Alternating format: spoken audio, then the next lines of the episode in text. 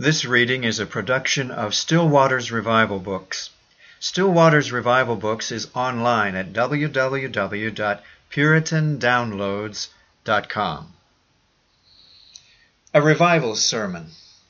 A sermon delivered on Sabbath morning, January 26, 1860, by Charles H. Spurgeon at Exeter Hall, Strand, in England. Behold, the days come, saith the Lord that the plowman shall overtake the reaper, and the treader of grapes him that soweth seed, and the mountains shall drop sweet wine, and all the hills shall melt. That's from Amos 9:13. God's promises are not exhausted when they are fulfilled. For when once performed, they stand just as good as they did before. And we may await a second accomplishment of them. Man's promises, even at the best, are like a cistern which holds but a temporary supply. But God's promises are as a fountain, never emptied, ever overflowing, so that you may draw from them the whole of that which they, they apparently contain, and they shall be still as full as ever. Hence it is that you will frequently find a promise containing both a literal and spiritual meaning. In the literal meaning, it's already been fulfilled to the letter.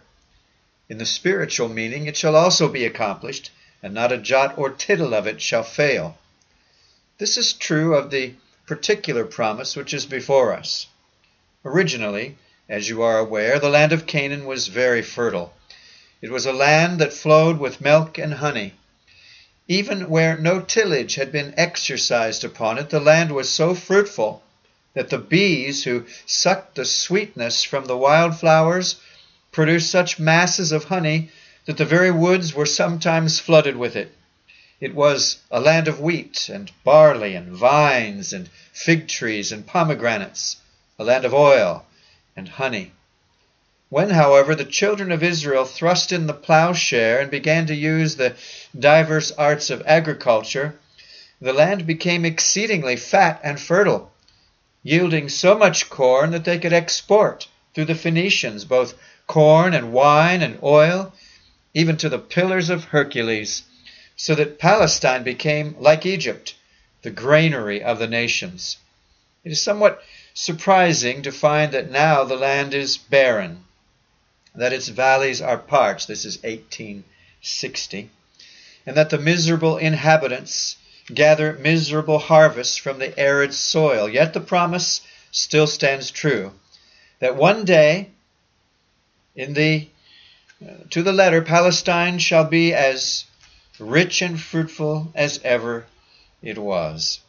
There be those who understand the matter, who assert that if once the rigor of the Turkish rule could be removed, if men were safe from robbers, if the man who sowed could reap and keep the corn which his own industry had sown and gathered, the land might yet again laugh in the midst of the nations and become the joyous mother of children. There's no reason in the soil for its barrenness. It is simply the neglect that has been brought on from the fact that when a man has been industrious, his savings are taken from him by the hand of rapine, and the very harvest for which he toiled is often reaped by another, and his own blood spilt upon the soil. But, my dear friends, while this promise will doubtless be carried out, and every word of it shall be verified, so that the hilltops of that country shall again bear the vine, and the land shall flow with wine, yet I take it this is more fully a spiritual than a temporal promise, and I think and that the beginning of its fulfillment is now to be discerned. And we shall see the Lord's good hand upon us, so that is, the plowman shall overtake the reaper, the mountains shall drop sweet wine, and the hills shall melt. First, I shall this morning endeavor to explain my text as a promise of revival. Secondly, I shall take it as a lesson of doctrine, then as a stimulus for Christian exertion. And I shall conclude with a word of warning to those whose hearts are not given to Christ. First, I take the text as being a great promise of spiritual revival. And here, in looking attentively at the text, we shall observe several uh, pleasant things, very pleasant. In the first place, we notice a promise of surprising ingathering. According to the metaphor here used, the harvest is to be so great that before the reapers can have fully gathered it in, the plowman shall begin to plow for the next crop. While the abundance of fruit shall be so surprising that before the treader of grapes can have trodden out all the juice of the vine, the time shall come for sowing seed. One season, by reason of the abundant fertility, shall run into another. Now you all know, beloved, what this means in the church. It prophesies that in the church we shall see the most abundant ingathering of souls. Pharaoh's dream has been enacted again in the last century. About a hundred years ago, if I may look back in my dream, I might have seen seven ears of corn upon one stalk, rank and strong. Anon the time of plenty went away, and I have seen, and you have seen, in your own lifetime, the seven ears of corn thin and withered in the east wind. The seven ears of withered corn have eaten up and devoured the seven ears of fat corn, and there's been a sore famine in the land. Lo, I see in Whitefield's time seven bullocks coming up from the river, fat and well favored, and since then we have lived to see seven lean kine come up from the same river, and lo, the seven lean kine have eaten up the seven fat kine, yet have they been none the better for all that they have eaten. We read of such marvelous revivals a hundred years ago that the music of their news has not ceased to ring in our ears, but we have seen, alas, a season of lethargy, of soul poverty among the saints, and of neglect among the ministers of God. The product of the seven years has been utterly consumed, and the church has been none the better. Now, I take it, however, that we're about to see the seven fat years again. God's about to send times of surprising fertility to his church. When a sermon has been preached in these modern times, if one sinner has been converted by it, we have rejoiced with a suspicious joy, for we have thought it something amazing. But, brethren, where we have seen one converted, we may yet see hundreds. Where the word of God has been powerful to scores, it shall be blessed to thousands. And where hundreds in past years have seen it, nations shall be converted to Christ. There is no reason why we should not see all the good that God has given us multiplied a hundredfold, for there is sufficient vigor in the seed of the Lord to produce a far more plentiful crop than any we have yet gathered. God the Holy Ghost is not stinted in his power. When the sower went forth to sow his seed, some of it fell on good soil, and it brought forth fruit. Some twentyfold, some thirtyfold, but it is written, some a hundredfold. Now we have been sowing this seed, and thanks be to God, I've seen it bring forth twenty and thirtyfold, but I do expect to see it bring forth a hundredfold. I do trust that our harvest shall be so heavy that while we're taking in the harvest, it shall be time to sow again. That prayer meetings shall be succeeded by the enquiry of souls as to what they shall do to be saved. And ere the enquirer's meeting shall be done, it shall be time again to preach, again to pray, and then, ere that is over, there shall be again another influx of souls. The baptismal pool shall be again stirred, and hundreds of converted men shall flock to Christ. Oh, we never can be contented with going on as the churches have been during the last twenty years. I would not be censorious, but Solemnly in my own heart, I do not believe that the ministers of our churches have been free from the blood of men. I would not say a hard word if, if I did not feel compelled to do it, but I am constrained to remind our brethren that God, uh, send what revival He may, will not exonerate them from the awful guilt that rests upon them of having been idle and dilatory during the last twenty years. Let all be saved who live now. But What about those that have been damned while we've been sleeping? Let God gather in a multitude of sinners, but who shall answer for the blood of those men who have been swept into eternity?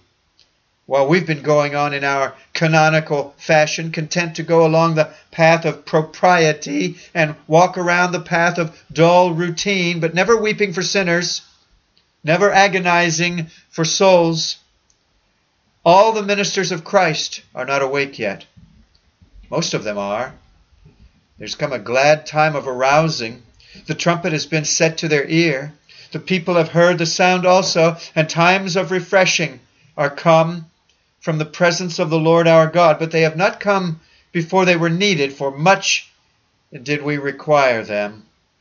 Otherwise, surely the church would have died away into dead formality.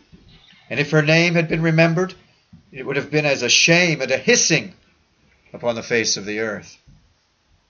The promise then seems to me to convey the idea of surprising ingatherings. And I think there's also the idea of amazing rapidity.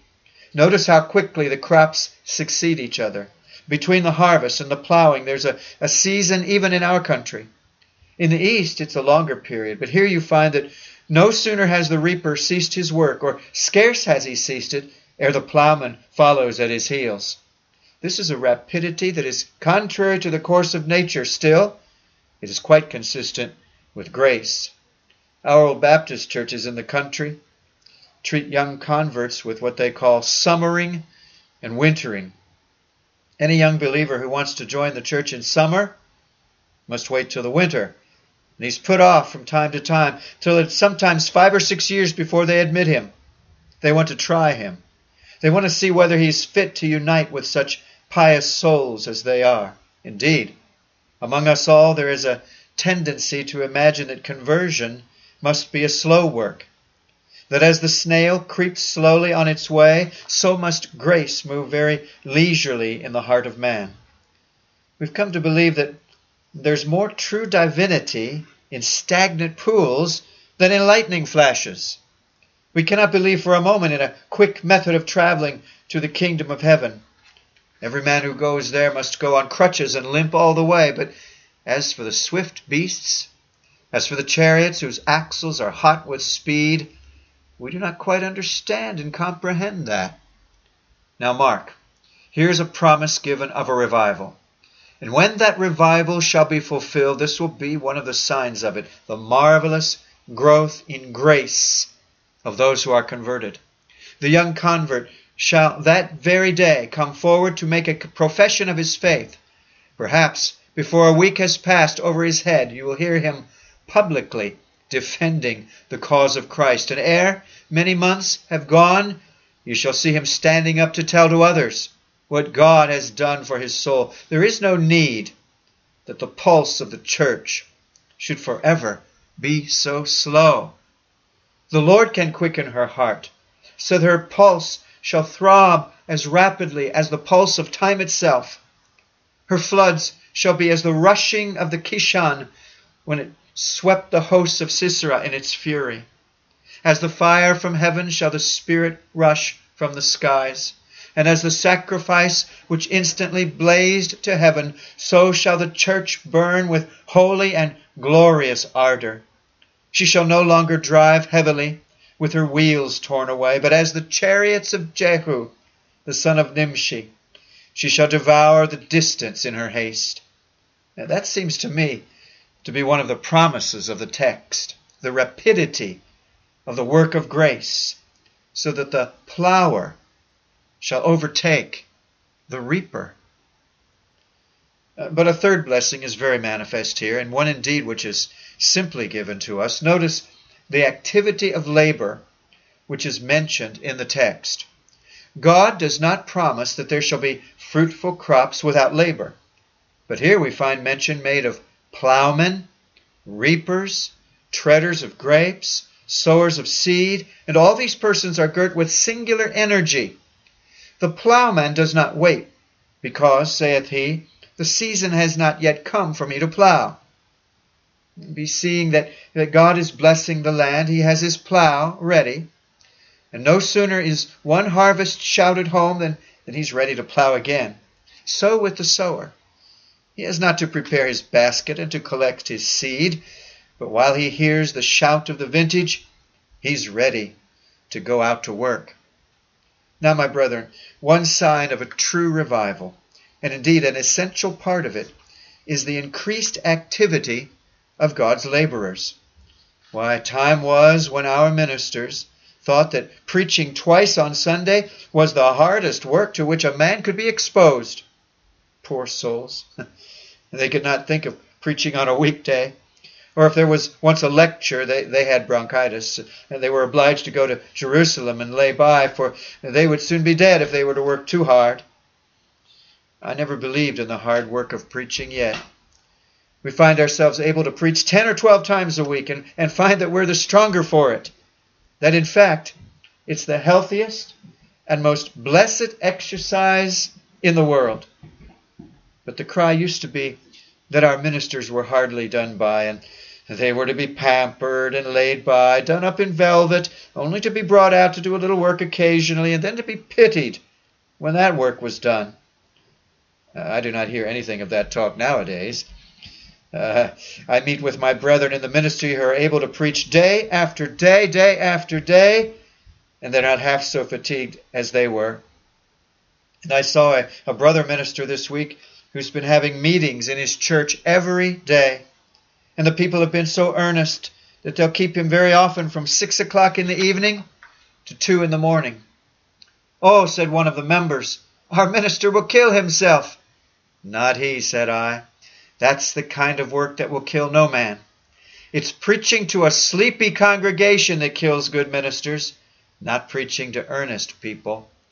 So when I saw him, his eyes were sparkling, and I said to him, Brother, you do not look like a man who's being killed. Killed, my brother, said he. Why, I'm, I'm living twice as much as I did before. I was never so happy, never so hearty, never so well. And said he, I sometimes lack my rest and want my sleep when my people keep me up so late, but it, it will never hurt me. Indeed, he said, I should like to die of such a disease as that, the disease of being so greatly blessed. Now there was a specimen before me of the plowman who overtook the reaper, of one who sowed seed, who was treading on the heels of the men who were gathering in the vintage, and the like activity we have lived to see in the church of Christ. Did you ever know so much doing in the Christian world before? There are gray headed men around me who have known the Church of Christ 60 years, and I think they can bear me witness that they never knew such life, such vigor and activity as there is at present. Everybody seems to have a mission, and everybody's doing it. There may be a great many sluggards, but they do not come across my path now. I used to be always kicking at them and always being kicked for doing so, but now there's nothing to kick at. Everyone is at work. Church of England, Independents, Methodists, Baptists. There's not a single squadron that's behind hand. They have all their guns ready. They're standing shoulder to shoulder, ready to make a tremendous charge against the common enemy. This leads me to hope, since I see the activity of God's plowmen and vine dressers that there's a great revival coming, that God will bless us, and that right early. We have not yet, however, exhausted our text. The latter part of it says, The mountains shall drop sweet wine. It's not a likely place for wine upon the mountains. There may be freshets and cataracts leaping down their sides, but whoever saw fountains of red wine streaming from rocks or gushing out from the hills? Yet here we are told that the mountains shall drop sweet wine, by which we're to understand that conversion shall take place in unusual quarters. Brethren, this day is this promise literally fulfilled to us. I have this week seen what I have never seen before. It's been my lot these last six years to preach to crowded congregations and to see many, many souls brought to Christ. It's been no unusual thing for us to see the greatest and noblest of the land listening to the Word of God. But this week, I have seen, I repeat, what my eyes have never beheld before. Used as I am to extraordinary things, I've seen the people of Dublin, Dublin, without exception, from the highest to the lowest, crowd in to hear the gospel. I've known that my congregation has been constituted in a considerable measure of Roman Catholics and I've seen them listening to the word with as much attention as though they had been Protestants. I've seen men who never heard the gospel before, military men, whose tastes and habits were not likely to be those of the Puritanic minister, who have nevertheless sat to listen. Nay, they have come again, have made it a point to find the place where they could hear the best, have submitted to be crowded, that they might press in to hear the word. And I've never before seen such intense eagerness of the people to listen to the gospel. I've heard, too, cheering news of work going on in the most unlikely quarters, men who could not speak without larding their conversation richly with oaths, but have nevertheless come to hear the word. They've listened and they've been convinced. And if the impression do not die away, there's been something done for them which they will not forget, even in eternity. But the most pleasing thing I have seen is this, and I must tell it to you. Hervey once said, Each floating ship a floating hell. Now, of all classes of men, the sailor has been supposed to be the man least likely to be reached by the gospel. In crossing over from Holyhead to Dublin and back, two excessively rough passages, I spent the most pleasant hours that I ever spent. The first vessel that I entered, I found my hands very heartily shaken by the sailors. I thought, what can these sailors know of me? And they were calling me brother. Of course, I felt that I was their brother too, but I did not know how they came to talk to me in that way. It was not generally the way for sailors to call ministers, you know, brother. there was the most officious attention given. And when I made the inquiry, What makes you so kind? Why, said one, Because I love your master, the Lord Jesus. I inquired, and found that out of the whole crew there were but three unconverted men. That though the most of them had been before without God and without Christ, yet by a sudden visitation of the Spirit of God, they had all been converted. I talked to many of these men, and more spiritual, heavenly minded men I never yet saw. They have a prayer meeting every morning before the boat starts, and another prayer meeting after she comes to port. And on Sundays, when they lay to off Kingstown or Holyhead, a minister comes on board and preaches the gospel. The cabins are crowded. Service is held on deck when it can be. And said an eyewitness to me, the minister preaches very earnestly, but I should like you to hear the men pray. I never heard such praying before, he said. They pray with such power as only a sailor can pray. Ah, my heart was lifted up with joy. To think of a ship being made into a floating church, a very Bethel for God. When I came back by another ship, I did not expect to see the like, but it was precisely the same. The same work had been going on. I walked among them and talked to them. They all knew me. One man took out of his pocket an old leather covered book in Welsh. Do you know the likeness of that man in front? he said. Yes, I said, I think I do. Do you read these sermons? Yes, sir, he replied. We've had your sermons on board this ship, and I read them aloud as often as I can. If we have a fine passage coming over, I get a few people around me, and I read them a sermon. Another man told me a story of a gentleman who stood laughing when a hymn was being sung. And one of the men proposed that they should pray for him, and they did. And that man was suddenly smitten down and began on the quay to cry for mercy and plead with God for pardon. Ah, sir, said the sailors, we have the best proof that there is a God here, for we have seen this crew marvelously brought to a knowledge of the truth. And here we are, joyfully, being joyful and happy men serving the Lord. Now, what shall we say of this but that the mountains drop sweet wine? The men who were loudest with their oaths are now loudest with their songs. Those who were the most darling children of Satan have become the most earnest advocates of the truth. For mark you, once get sailors converted, and there's no end to the good that they can do. Of all men who can preach well, sailors are the best. The sailor has seen the wonders of God in the deep. The hardy British tar has got a heart that is not made of such cold stuff as many of the hearts of landsmen. And when that heart is once touched, it gives great big beats. It sends great pulses of energy right through his whole frame. And with his zeal and energy, what may he not do? God helping him and blessing him.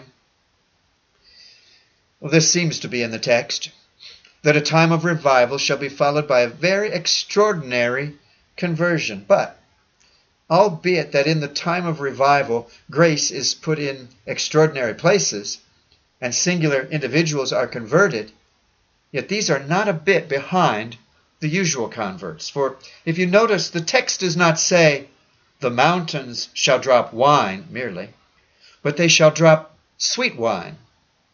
It does not say that the hill shall send forth little streams, but all the hills shall melt.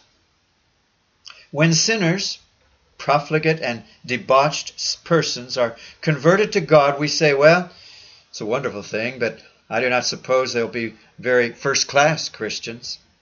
The most wonderful thing is, but I do not suppose they will be, yeah, actually, they are the very best Christians alive. That the wine which God brings from the hills is sweet wine. That when the hills do melt, they all melt. The most extraordinary ministers of any time have been most extraordinary sinners before conversion. We might never have had a John Bunyan if it had not have been for the profanity of Elstow Green. And we might never have heard of a John Newton if it had not been for his wickedness on shipboard. I mean, he would not have known the depths of Satan, nor the trying experience, nor even the power of divine grace if he had not been suffered wildly to stray and then wondrously to be brought back. These great sinners are not a whit behind the church. Always in revival, you'll find his to be the case that the converts are not inferior to the best of the converts of ordinary seasons. That the Romanist and the men who have never heard the gospel, when they are converted, are as true in their faith, as hearty in their love, as accurate in their knowledge, as zealous in their efforts as the best of persons who have ever been brought to Christ. The mountains drop sweet wine, the hills melt, all the hills melt. Well, I must now go on to the other point very briefly. What is the doctrinal lesson which is taught in our text? What is taught to us by a revival? I think it's just this that God is absolute monarch of the hearts of men. God does not say here if men are willing, but he gives an absolute promise of a blessing, as much as to say, I have the key of men's hearts. I can induce the plowman to overtake the reaper. I'm master of the soil. However hard and rocky it may be, I can break it, and I can make it fruitful. When God promises to bless his church and to save sinners, he does not add, if the sinners be willing to be saved. No, no, no. Thou leadest free will into sweet captivity, and thy free grace is all triumphant. Man has a free will, and God does not violate it, but the free will is sweetly bound with fetters of the divine love until it becomes more free than it ever was before. The Lord, when he means to save sinners, does not stop to ask them whether they mean to be saved. but like a rushing mighty wind, the divine influence sweeps away every obstacle. The unwilling heart bends before the potent gale of grace, and sinners that would not yield are made to yield by God. And I know this. If the Lord willed it, there is no man so desperately wicked here this morning that he would not be made now to seek for mercy, however infidel he might be, however rooted in his prejudice against the gospel. Jehovah hath but to will it, and it is done. Into thy dark heart, O thou who hast never seen the light, would the light stream. If he did but say, Let there be light, there would be light. Thou mayest bend thy fist and lift up thy mouth against Jehovah, but he is thy master yet thy master to destroy thee, if thou goest on in thy wickedness. but thy master to save thee now, to change thy heart and turn thy will, as he turneth the rivers of water. If it were not for this doctrine, I wonder where the ministry would be. Old Adam is too strong for young Melanchthon. The power of our preaching is naught. It can do nothing in the conversion of men by itself. Men are hardened, obdurate, indifferent. But the power of grace is greater than the power of eloquence or the power of earnestness. And once let that power be put forth, and what can stand against it? Divine omnipotence is the doctrine of a revival. We may not see it in ordinary days by reason of the coldness of our hearts, but we must see it when these extraordinary works of grace are wrought. Have you never heard that the Eastern fables of the, the dervish who wished to teach to a young prince the fact of the existence of a God?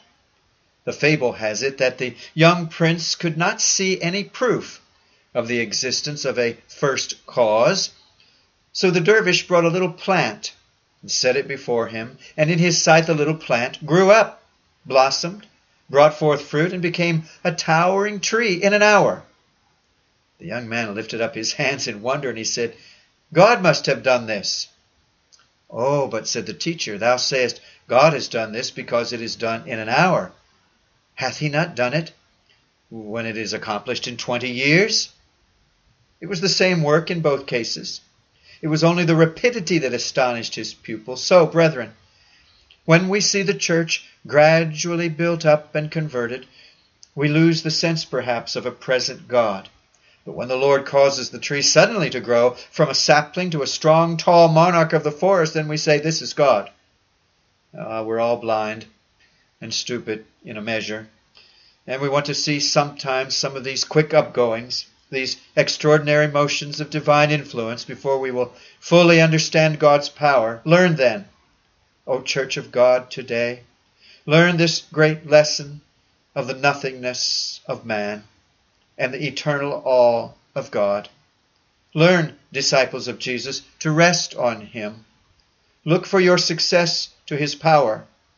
While you make your efforts, trust not in your efforts, but in the Lord Jehovah. If you have progressed slowly, give Him thanks for progress. But if now He pleases to give you a marvelous increase, multiply your songs and sing unto him that worketh all things according to the counsel of his will. I now desire, with great earnestness, as the Holy Ghost shall help me, to make the text a stimulus for further exertion. The duty of the church is not to be measured by her success. It is as much the minister's duty to preach the gospel in adverse times as in propitious seasons. We are not to think, if God withholds the dew, we're to withhold the plow. Now, we're not to imagine that if unfruitful seasons come, we're therefore to cease from sowing our seed. Our business is to act, not, and it's with actions, not results. The church has to do her duty, even though that duty should bring her no present reward. If they hear thee not, Son of Man, if they perish, they shall perish, but their blood will I not require at thine hands. If we sow the seed and the birds of the air devour it, we still have done what we were commanded to do. And the duty is accepted, even though the birds devour the seed. We may expect to see a blessed result. But even if it did not come, we must not cease from duty. But while this is true so far, it must nevertheless be a divine and holy stimulant to a gospel laborer to know that God is making him successful. And in the present day, we have a better prospect of success than we ever had.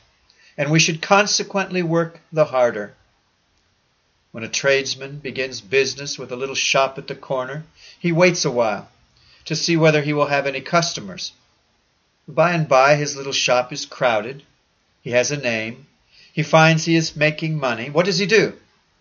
He enlarges his premises. The backyard is taken in and covered over.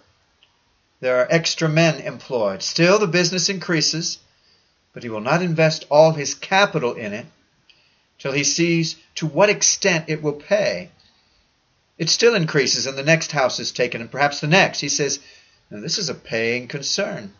Therefore, I will increase it. My dear friends, I'm using commercial maxims, but they are common sense rules, and I like to talk so.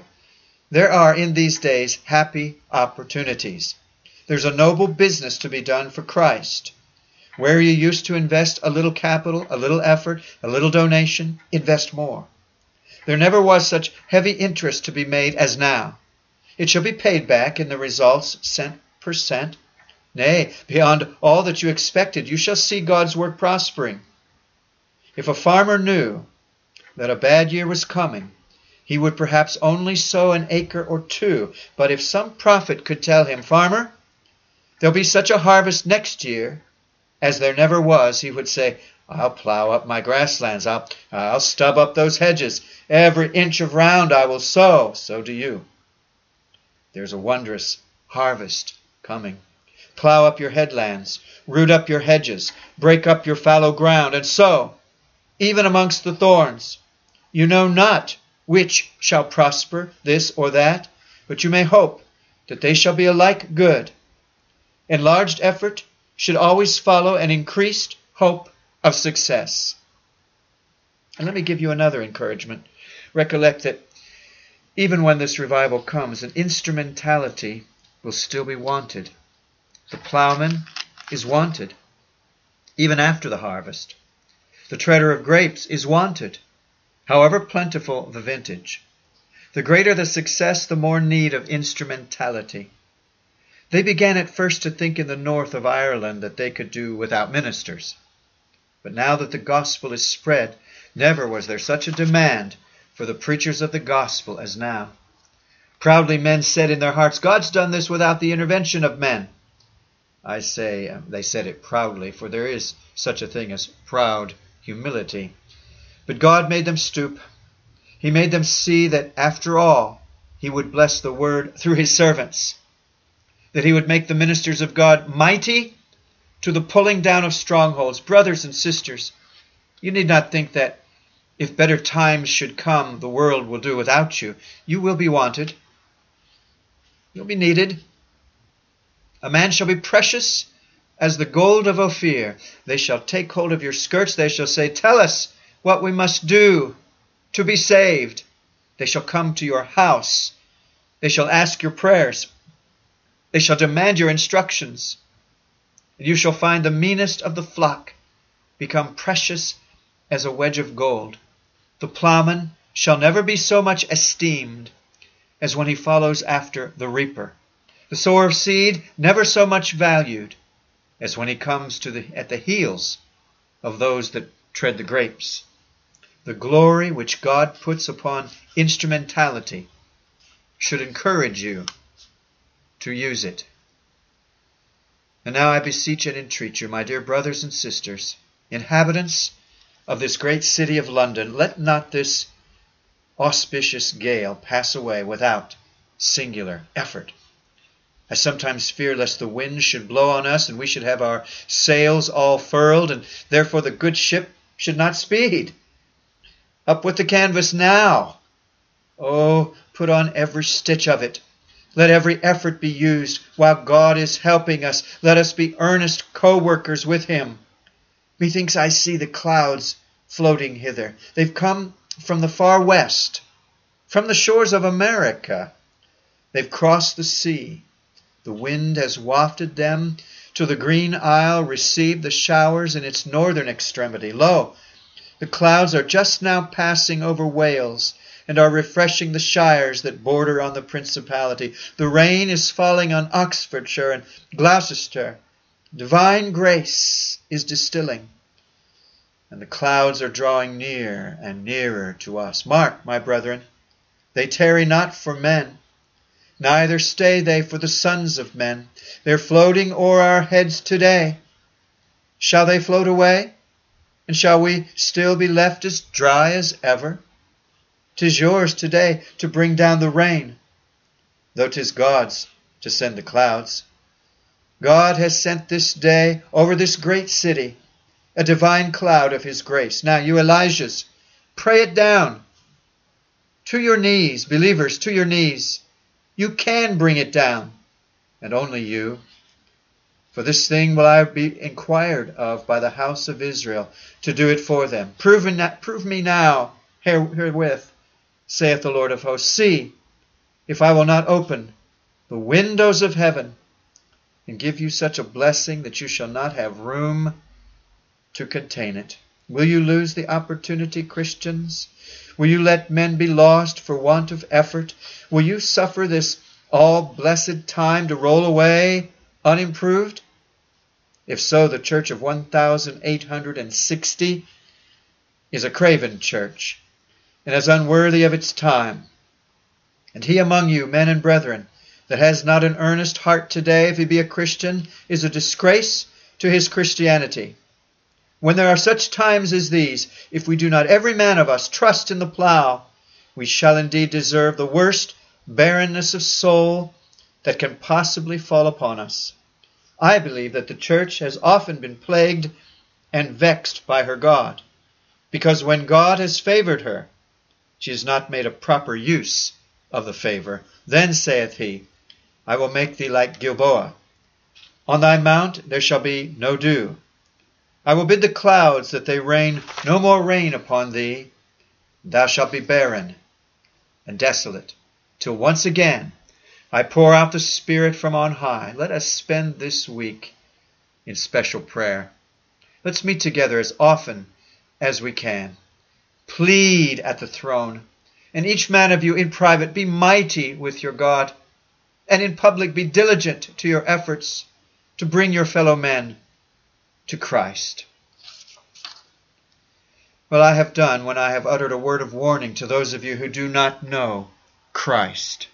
I'm aware that I have many here on Sabbath mornings who never were in the habit of attending a place of worship at all.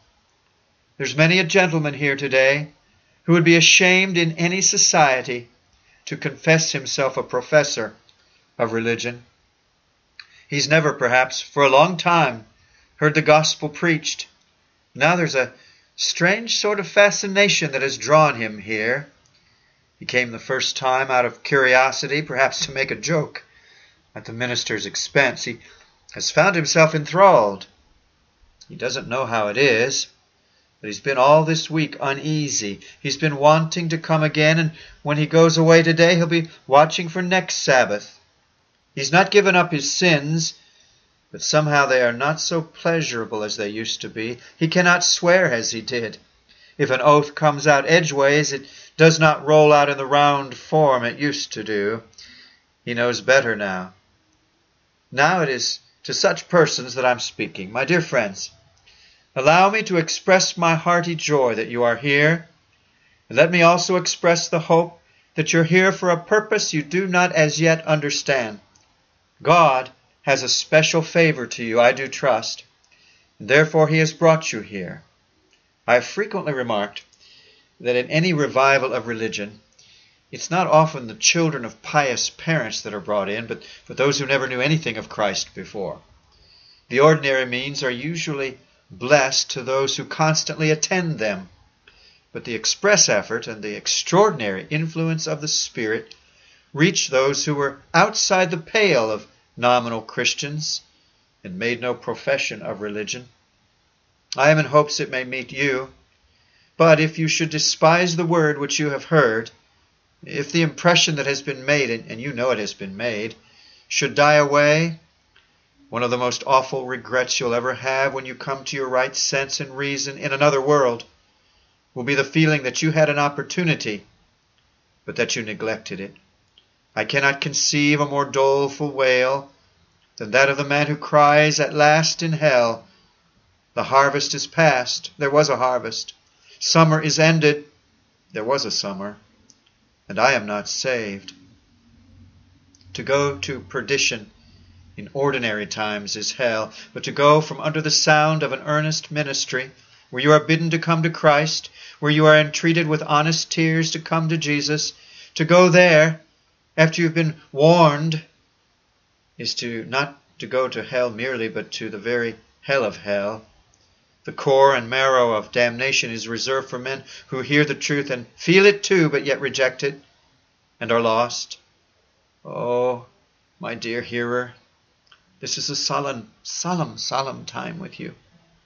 I pray that God the Holy Spirit may remind you that it may be now or never with you. You may never have another warning, or if you have it, you may grow so hardened that you may laugh at it, despise it. My brother, I beseech thee by God, by Christ Jesus, by thine own immortal welfare, stop and think now whether it be worth while to throw away the hallowed opportunity which is now presented to thee. Wilt thou go and dance away thine impressions or laugh them out of thy soul? Ah, man, thou mayest laugh thyself into hell, but thou canst not laugh thyself out of hell. There is a turning point in each man's life when his character becomes fixed and settled. That turning point may be today. It may be that there shall be some solemn seat in this hall, which is, uh, if a man knew its history, he would never sit in it. A seat in which a man shall sit and hear the word and shall say, I will not yield. I will resist the impression. I will despise it. I'll have my sins, even if I'm lost for them. Mark your seat, friend, before you go. Make a blood red stain across it that next time we come here we may say, Here a soul destroyed itself. But I pray the rather that God the Holy Spirit may sweetly whisper in thy heart, Man, yield, for Jesus invites thee to come to him. Oh, may my Master smile into your face this morning and say, I love thy soul. Trust me with it. Give me thy sins. Turn to me. O Lord Jesus, do it and men shall not resist thee. Oh, show them thy love, and they must yield. Do it. O thou crucified one, for thy mercy's sake, send forth thine Holy Spirit now, bring the strangers home. And in this hall, grant thou, O Lord, that many hearts may be fully resigned to thy love and to thy grace. Amen. Still Waters Revival Books is now located at PuritanDownloads.com. It's your worldwide online Reformation home for the very best in free and discounted classic and contemporary, Puritan and Reformed books, MP3s, and videos. For much more information on the Puritans and Reformers, including the best free and discounted classic and contemporary books, MP3s, digital downloads, and videos, please visit Still Waters Revival Books at PuritanDownloads.com. Still Waters Revival Books also publishes the Puritan Hard Drive, the most powerful and practical Christian study tool ever produced. All thanks and glory be to the mercy, grace, and love of the Lord Jesus Christ for this remarkable and wonderful new Christian study tool. The Puritan hard drive contains over 12,500 of the best Reformation books, MP3s, and videos ever gathered onto one portable Christian study tool. An extraordinary collection of Puritan, Protestant, Calvinistic, Presbyterian, Covenanter, and Reformed Baptist resources. It's fully upgradable and it's small enough to fit in your pocket. The Puritan hard drive combines an embedded database containing many millions of records with the most amazing and extraordinary custom Christian search and research software ever created. The Puritan hard drive has been produced to assist you in the fascinating and exhilarating spiritual, intellectual, familial, ecclesiastical, and societal adventure that is living the Christian life. It has been specifically designed so that you might more faithfully know, serve, and love the Lord Jesus Christ, as well as to help you to do all you can to bring glory to His great name.